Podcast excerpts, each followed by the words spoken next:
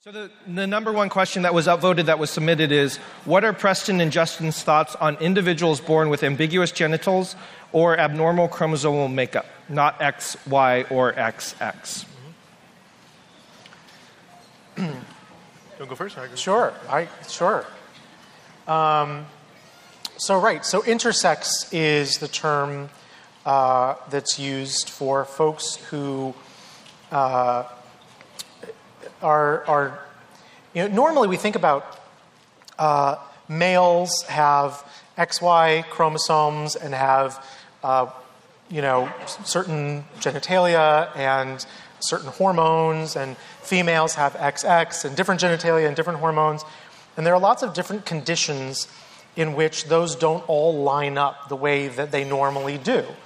And so somebody may have uh, chromosomes that we normally associate with one sex, but external genitalia that we would normally associate with uh, the other sex or whatnot.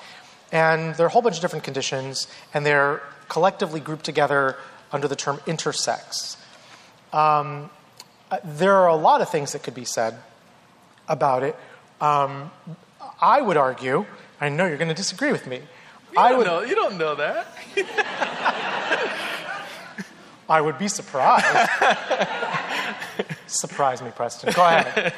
Um, I- would argue that uh, the fact that, that, that intersex conditions exist is evidence that gender is not such a uh, clear cut, uh, super important uh, thing to God that. Um, that everything else needs to, to hang on that. So, so for me, if you say that when a couple gets married, that either that marriage is a beautiful, holy thing that we should celebrate that's blessed by God, or it's something disgusting and immoral and sinful and maybe puts them in danger of, of hell as a result of living in unrepentant sin. And the only difference between those two is the gender of the partners. If you're going to say that, that says that gender is like super, super, super important to God. And if that's the case, then I, the fact that intersex folks exist, uh, some of whom are, are good friends of mine, it really makes me, it makes, really makes me question all that. Uh, there's a lot that could be said there, but that, that, that would be my short answer. You're right. I do disagree with some stuff there.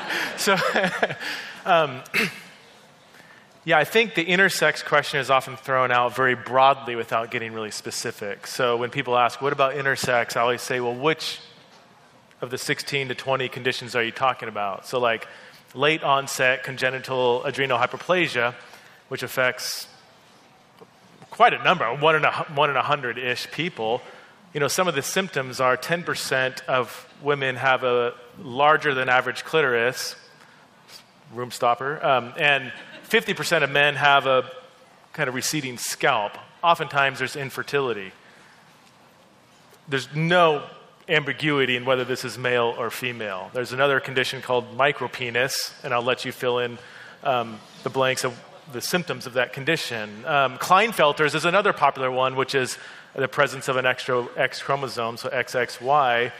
The conditions there are full male anatomy. Um, sometimes the testicles are slightly smaller, and uh, oftentimes, ah, maybe above 50%, there's infertility. So, sometimes, oftentimes, people with Klinefelters go to the grave never even knowing they have an intersex condition. So it's important that we don't use intersex as a broad brush for, whoa, we, don't, we have no clue whether this is male, female, chromosomes are one, genitalia and other. That is, that, that is a small subset within the larger intersex umbrella. In fact, um, Leonard Sax has done research on this. He's a MIT uh, graduate professor or something, super smart guy. He, he says like 99% of people with an intersex condition present pretty much no ambiguity in whether they are biologically male or female. So we don't want to say intersex means neither male nor female.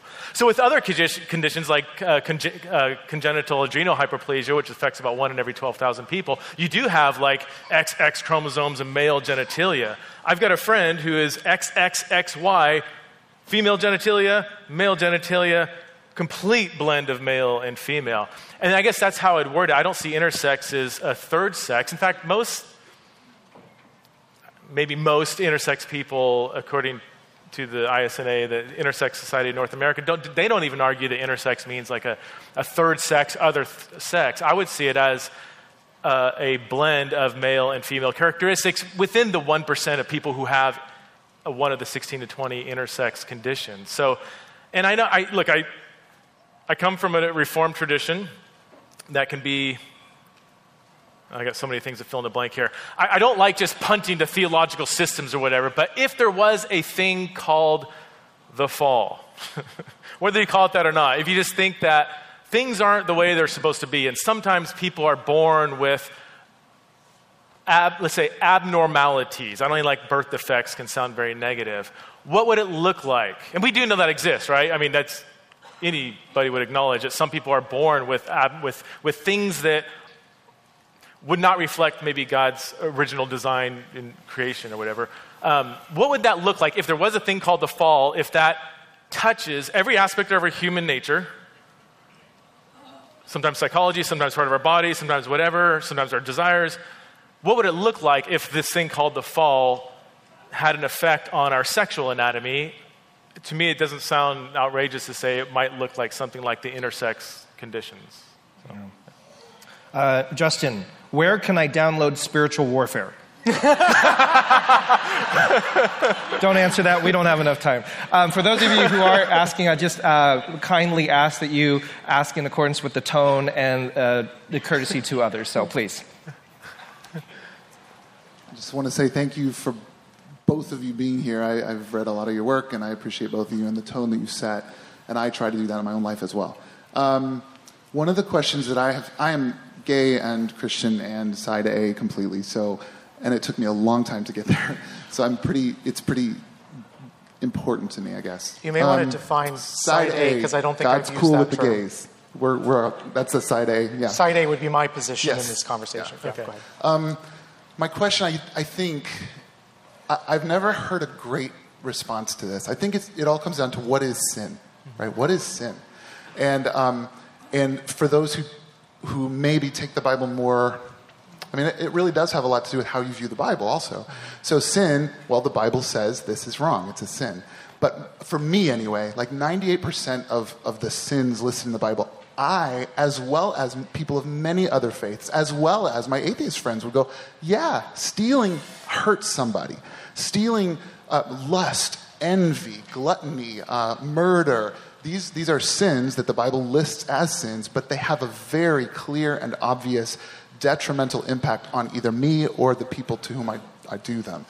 I've never had a great response from anybody uh, or a compelling response that says, What is sinful about me loving and committing my life to another man? What is sinful about that beyond the Bible says it is? How does that hurt me? How does it hurt anybody? Thank you. That's good, yeah. You want this one, just? I think it was directed at me. thank you. Um, it's Matt, right? Yeah, thank, thank you for being here, too. Um, um, it's, a, it's first of all, this is a fantastic question. I hope if you're here and you believe in a traditional view, you wrestle with this question. And um, I, I, I, would say I, I, don't think we can reduce sin to whatever uh, does or doesn't harm another individual. Um, I, I, do think that that, that is one eth- way of ethical reasoning that if, it doesn't, if it's consensual and it doesn't harm another person, then it must be okay. I, I don't think that reflects New Testament ethics. I think there are various moral impulses for, de- for determining what is sin, what is not. Um, certainly, harming another person might be one aspect of it.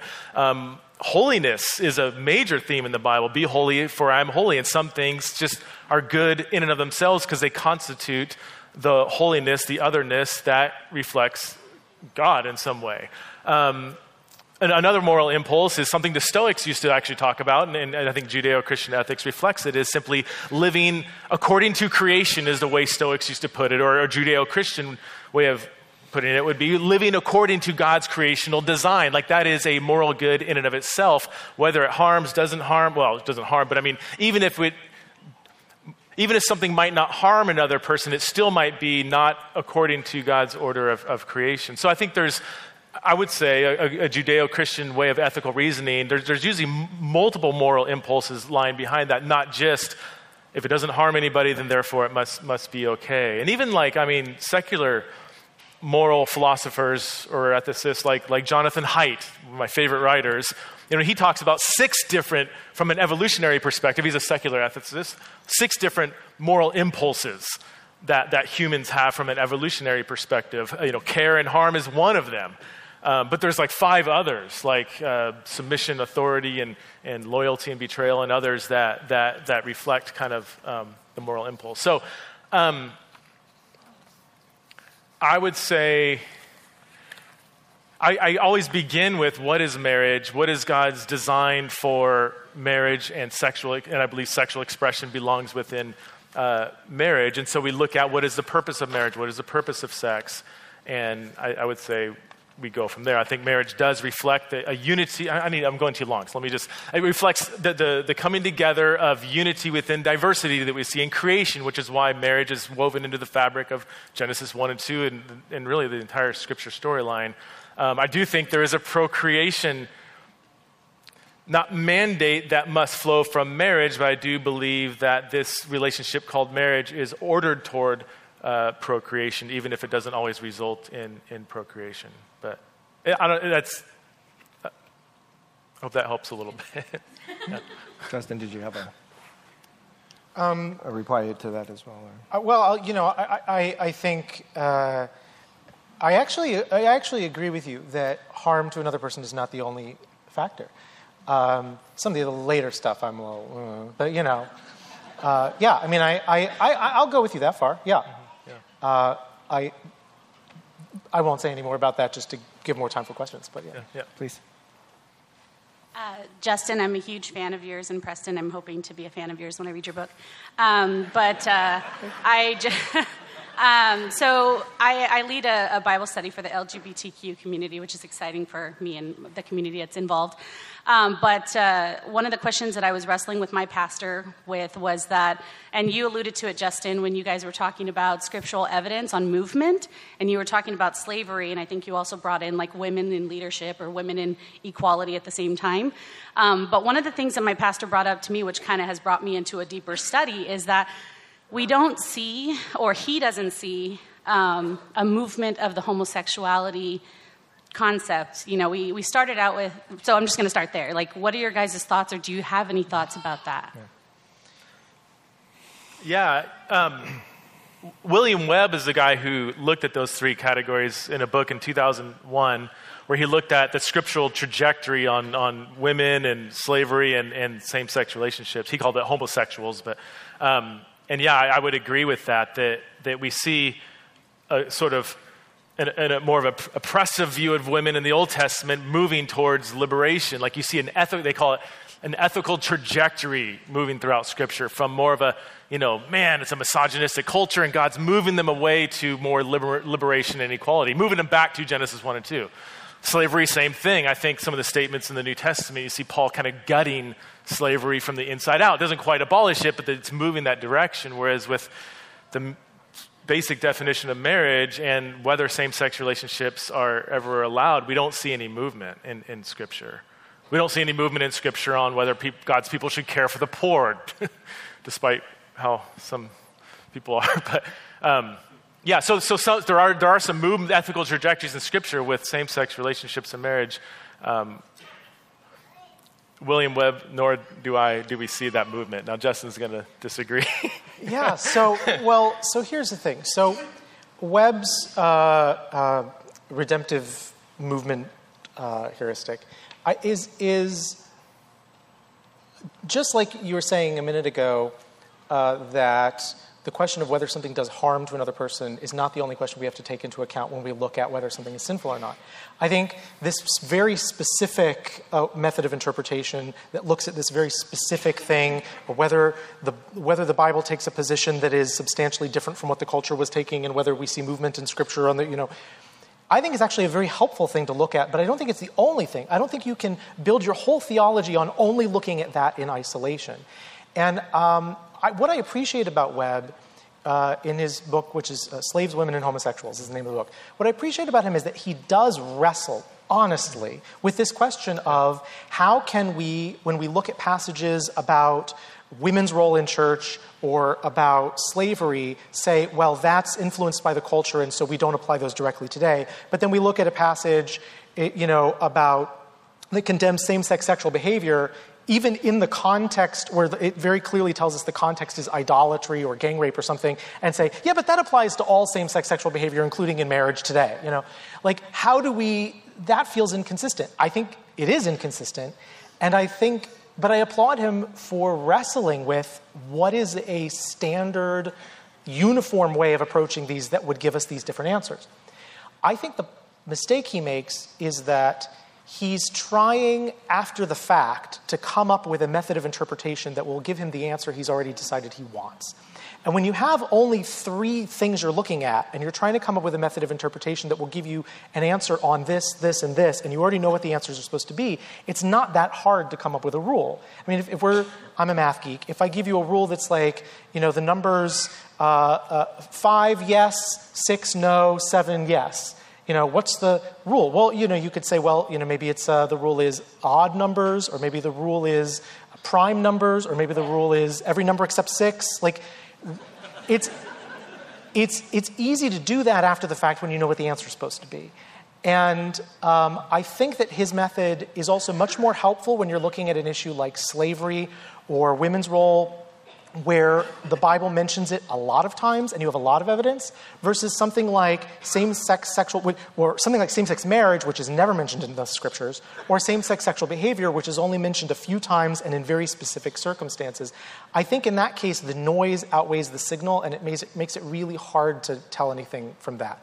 Uh, the only other thing I'll say about that is if you took this approach to folks, uh, you know, several hundred years ago in the church and said, let's apply this to slavery, I think they would say that you were a heretic. I, I, it was clearly not obvious to them that the Bible was leading in this direction. It's only obvious to us now looking back. Okay, please. And um, we are short on time. I'm so sorry. Do your best to keep the questions quick and concise so we can get as to as many as possible. Um, thank you both so much for the tone that you are setting and in bringing this um, conversation forward.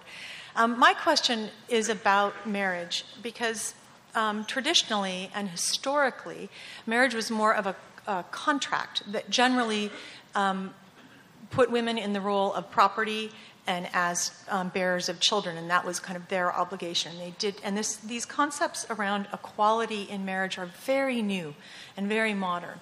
Um, and we have, as Christians, allowed ourselves to be open to the movement of God to look back at Scripture and re understand what those things mean, and allow that to shift our understanding of marriage, that it is no longer considered to be a contract um, and it is considered to be something that two um, people enter into by choice and through equality and mutuality.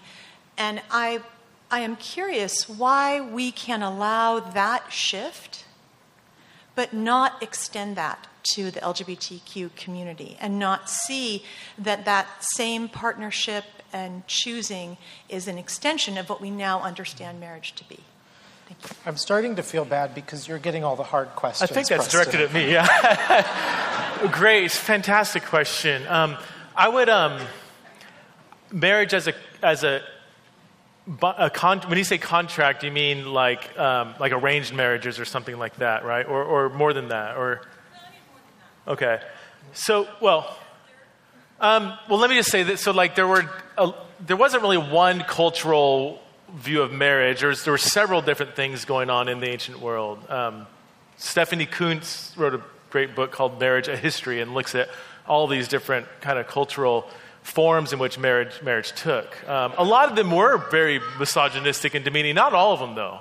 Um, but the, these are all like, and, and, you see some of this in the Old Testament. This is where I think within the Old Testament law, when God comes down, meets Israel, he, he reveals to them an imperfect law to meet them where they're at. He improves upon kind of their surrounding culture. That's why we see some, from our lens, we look at some of the stuff in the Torah, we're like, come on, like really? Like, if a man has two wives, make sure you, you know, treat the son of the unloved wife better. You know, he's like, whoa, what? just nip it in the bud. Tell them not to have two wives, right? Well, he, he meets them where they're at to move them along to where he wants them to be. Now, sex difference as a fundamental part of what marriage is is built into Genesis 1 and 2. And again, that's always going to be really significant for me. I do believe that whatever ethical movement we see in Scripture is moving toward a Genesis 1 and 2 ideal. Again, Genesis 1 and 2, equality of women, goodness of creation, sovereignty of God, intimacy of God, the, I mean, the grace and personalness of God. There's these fundamental themes there, and the sex difference, not, the, the, coming together of two sexually different persons in a one flesh union is woven into the fabric of that. So that when I talk about marriage being between a man and a woman, um, I'm not talking about just some cultural artifact that was, you know, in the day of Israelites' culture. It is built into the very fabric of creation. So I, I do think it's different. And even today, even, even when we consider marriage in terms of, you know, romance and falling in love, like that is our cultural moment now. Maybe it's good, maybe it's not, but it, it's not like we have finally discovered like what marriage is all about is two humans falling in love and, and there's lots of romance involved and everything. Like that's, that's our last 150 year cultural moment of, of marriage. Um, to add? I mean, I, I feel like I, I, feel like you're getting the hard questions. So I'm used to going to spaces where like I'm getting all the hard questions. So I'm kind of just sitting back, being like, okay, you can deal with that one. I won't say anything else. I'll... I feel I feel bad because. Oh no! Here we go. I'll just. I don't I'm think gonna, I'm going to break yeah. the trend. No, you stay here. I'm just. Gonna... Um, this do, is weird, by the way. You have these. it's a stress ball. It's a stress ball. We have stress balls because this is a stressful conversation. and they have smiley faces on them. So you should give these out to everybody at your church. I'll be like, now we're going to talk about sexuality. And then. And then you're always taking it there, dude. I don't. Kirk and Cameron. then next week we're going to talk about gender identity. So you need two stress balls. Just... I'm sorry. Yeah, follow that up. Good luck. well, I mean, it's uh, more evidence of the civility of this conversation that we can all laugh together even after using our stress balls. So, um, my. I, I, may be able to at least refocus our conversation. I'm really interested in this diagnosis of the American church. Um, I grew up in an extremely conservative church community. Um, so I have a real insider's knowledge of sort of a conservative view on this whole conversation. And um, I want to use an analogy that's very different than the ones we've been using. We've sort of been talking about slavery as an analogy. I'm so sorry. Can we yeah. get to a question yeah. quickly? I'm just so sorry. No, no, I understand. Time, yeah. um, my analogy is I, I, I, grew up as a, a fan of a band I'm, i hope somebody's heard of here called Petra. and they were a part of a 20 year controversy where the evangelical church in America condemned them for playing rock music. And this is important because it took them that long of receiving condemnation from the pulpit to change people's minds to say, actually, the Holy Spirit is working through this. Mm-hmm. Now, I look at Justin and I see Petra. Because I, what, whatever else you think about the things he said today, I see the Holy Spirit working in his ministry and his life the same way a lot of people in the 70s and 80s saw the Holy Spirit working in Petra. And I wonder, in 20 years, are we going to look at this as the same thing and say, did the evangelical Christians, again, in this, following the same pattern, miss the opportunity for the self correction and reformation of the church? Mm-hmm. When you start to see a pattern, and this is not the only example, it makes you start to doubt the epistemic judgment of the community as a whole. Okay. Does that make sense as a sure. question? And I, I want to know what you think about that and, and how you see yourself as uh, not being a part of that, that history? I, you know, I, I want to say I don't think that's. Uh, I, I, I, appreciate what you're asking, it, but I, I want to kind of jump to Preston's defense here for a second. I, I just want to say, like, I, I see the Holy Spirit at work in, uh, in, in Preston's life and in the work that he's doing, and in, in churches that are on Preston's side of this. And I, I want to be uh, and I, I, I, mean, I've asked similar questions myself. So, like, I really appreciate, you know, uh, what you're saying. You're very kind to me. Thank you.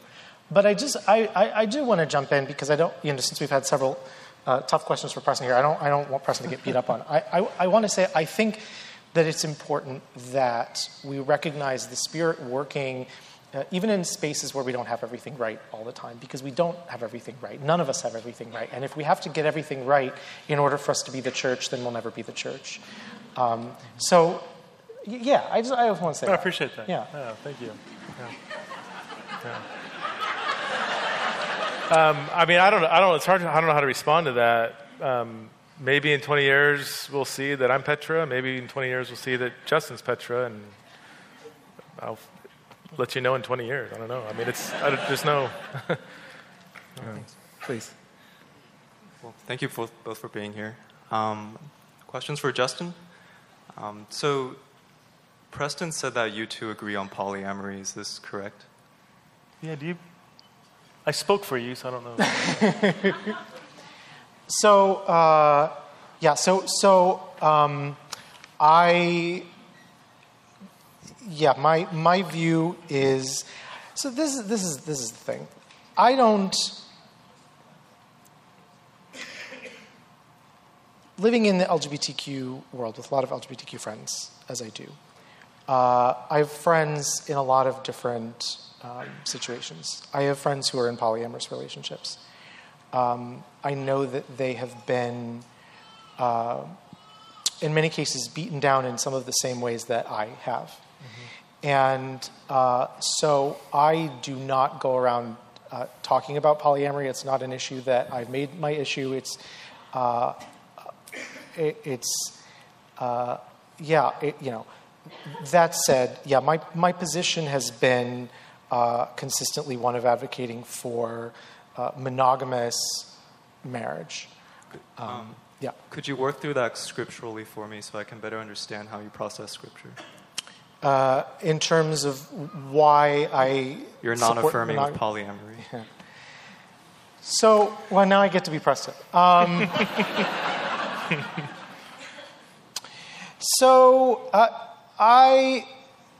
This, well, let me start by saying this is not an issue that I um, it's not because it's not an issue I normally talk about. It's not something that I have a, a quick answer ready for you. As you might have imagined, Preston and I both speak on the rest of this stuff so much that there are certain topic questions that we get asked a lot, and we've got quick answers to. Um,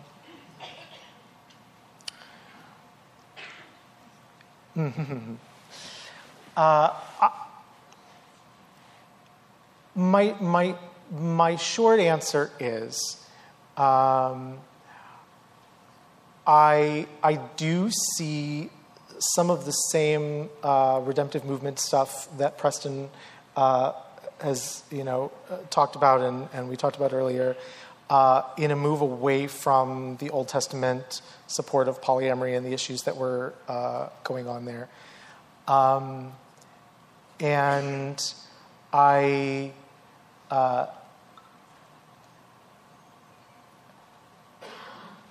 I, I don't think.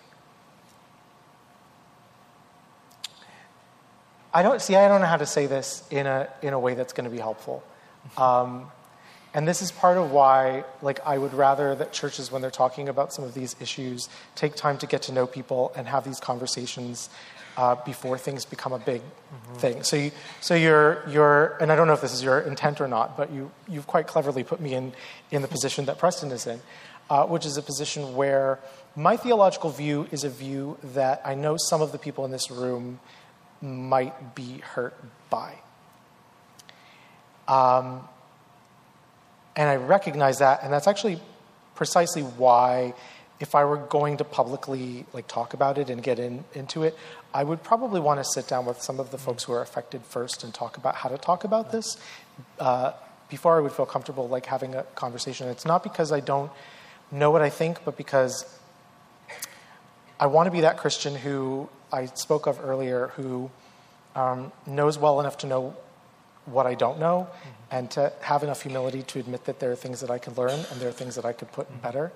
And I, I, I wish I, I, there are Bible passages and arguments that come to mind right now, and I'm just not sure that they would be super helpful right now. So that's not a great answer for you. But that said, if it's an issue of interest to you and you want to talk about it at some point, let me know, and I'd be happy to have the conversation because it's not a conversation I've had much of. I have Thank a real so much. quick quandary about that. Not not like a definitive whatever, but like I don't. If marriage, if sex difference is irrelevant for the meaning of what marriage is, then if, if marriage is simply based on consensual love between two humans, I think the two in that equation is somewhat arbitrary. Um, if sex difference is also arbitrary. So I, to me, I don't, and this is not, please, I'm, I've been accused of the slippery slope every single day, so this is not a slippery slope argument. I think I mean, the, the, the sexual ethic that affirms same sex marriage, I think, very logically should affirm polyamory as well, personally. And you have more scriptural evidence for polyamory. Polygamy is very different than polyamory, but it's, it's I mean, maybe a, a step in that direction. Um, so I think you do have more, I would say you have more biblical evidence for polyamory than same sex marriage. There, I said it. Okay, can we? Thank you both so much. Can we have this? I'm so sorry. I'm against polyamory, by the way. I just, I would. Ru- I mean, polyam- I think polyamory is ru- rooted in male and female coming together. So the two becoming one flesh, that are two sexually different persons, I think are both equally similar. So because I affirm sex difference in marriage, I also affirm that the number should be two. you can absolutely argue, though, that it, the two becoming one flesh is the two becoming one flesh and is not dependent on, uh, uh, on gender. I mean, that's, I, I think that's a separate issue. I think that is a slippery slope argument. But Okay, I'm so sorry. It's got to be the last question. I apologize. We were just short on time, so please. Thank you for the rest of you. I apologize. I want to thank you both for the courage to come up here and just to share with the church because I think one of the, the brokenness in the church is that we forget that we all fall short of the glory of God and only God is holy. And, um, but I do have a question for Justin. And you had mentioned before that the Adam and Eve thing. And so I'm just referring to Genesis where after God had made the animals and he said, um, he blessed them and said, be fruitful and multiply. After he made Adam and Eve, he blessed them and said, uh, be fruitful and multiply. And even on Noah's ark, with the animals, God bring one male and one female. And so it seems like part of God's blessing is for multiplication and reproduction. And I don't see the same thing with same sex marriage, same sex relationship. Unfortunately, it breaks my heart because then it leads to there's no reproduction. There's, there's no, it pretty much leads to extinction, which is not what seems to be in God's design for us. So, how would you, I mean, yeah, yeah. Yeah. Thanks for that question. So, um, that one I'm more used to talking about. Uh, um, so, yeah, so I, the, the a couple things about that. Um, I, I said before, and I'll say again, I think what we get in that passage is uh, descriptive rather than prescriptive.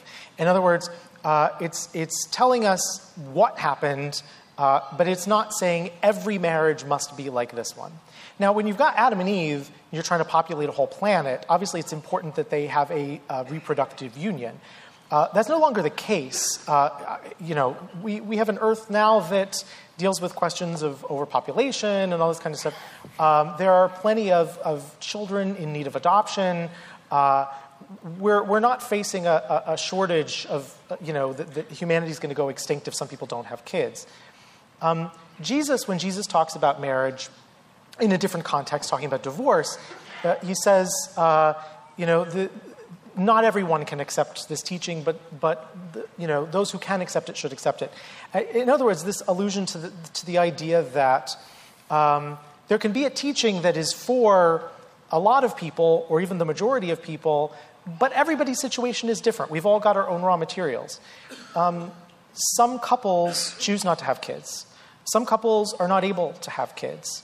Uh, my parents tried for 10 years to have kids before I was born and had been told by all the doctors that they weren't going to have kids. Um, as it happens, the doctors were wrong. But sometimes there are situations where people, even if they very much want kids, can't. Or people get married at a point in life, late in life, where uh, reproduction is just not going to happen. But the church does not say to those couples, you can't get married because you can't reproduce. Um, so I, I think that uh, while reproduction is a, is a wonderful outcome of marriage for many couples, I don't think that reproduction is required for a marriage to be a marriage. That would be my, my answer. Preston, 60 seconds. I don't think it's descriptive, but I do think it's prescriptive. I mean, the language in 224 in Genesis, a man shall leave his father and mother. He doesn't say like Adam and Eve shall. He's not even talking about Adam and Eve anymore per se. He's making a very generic statement in Genesis 224, and, and Jesus picks up on that. Like it's not just a Genesis thing. It's not just an Old Testament thing. Like Jesus reaffirms that.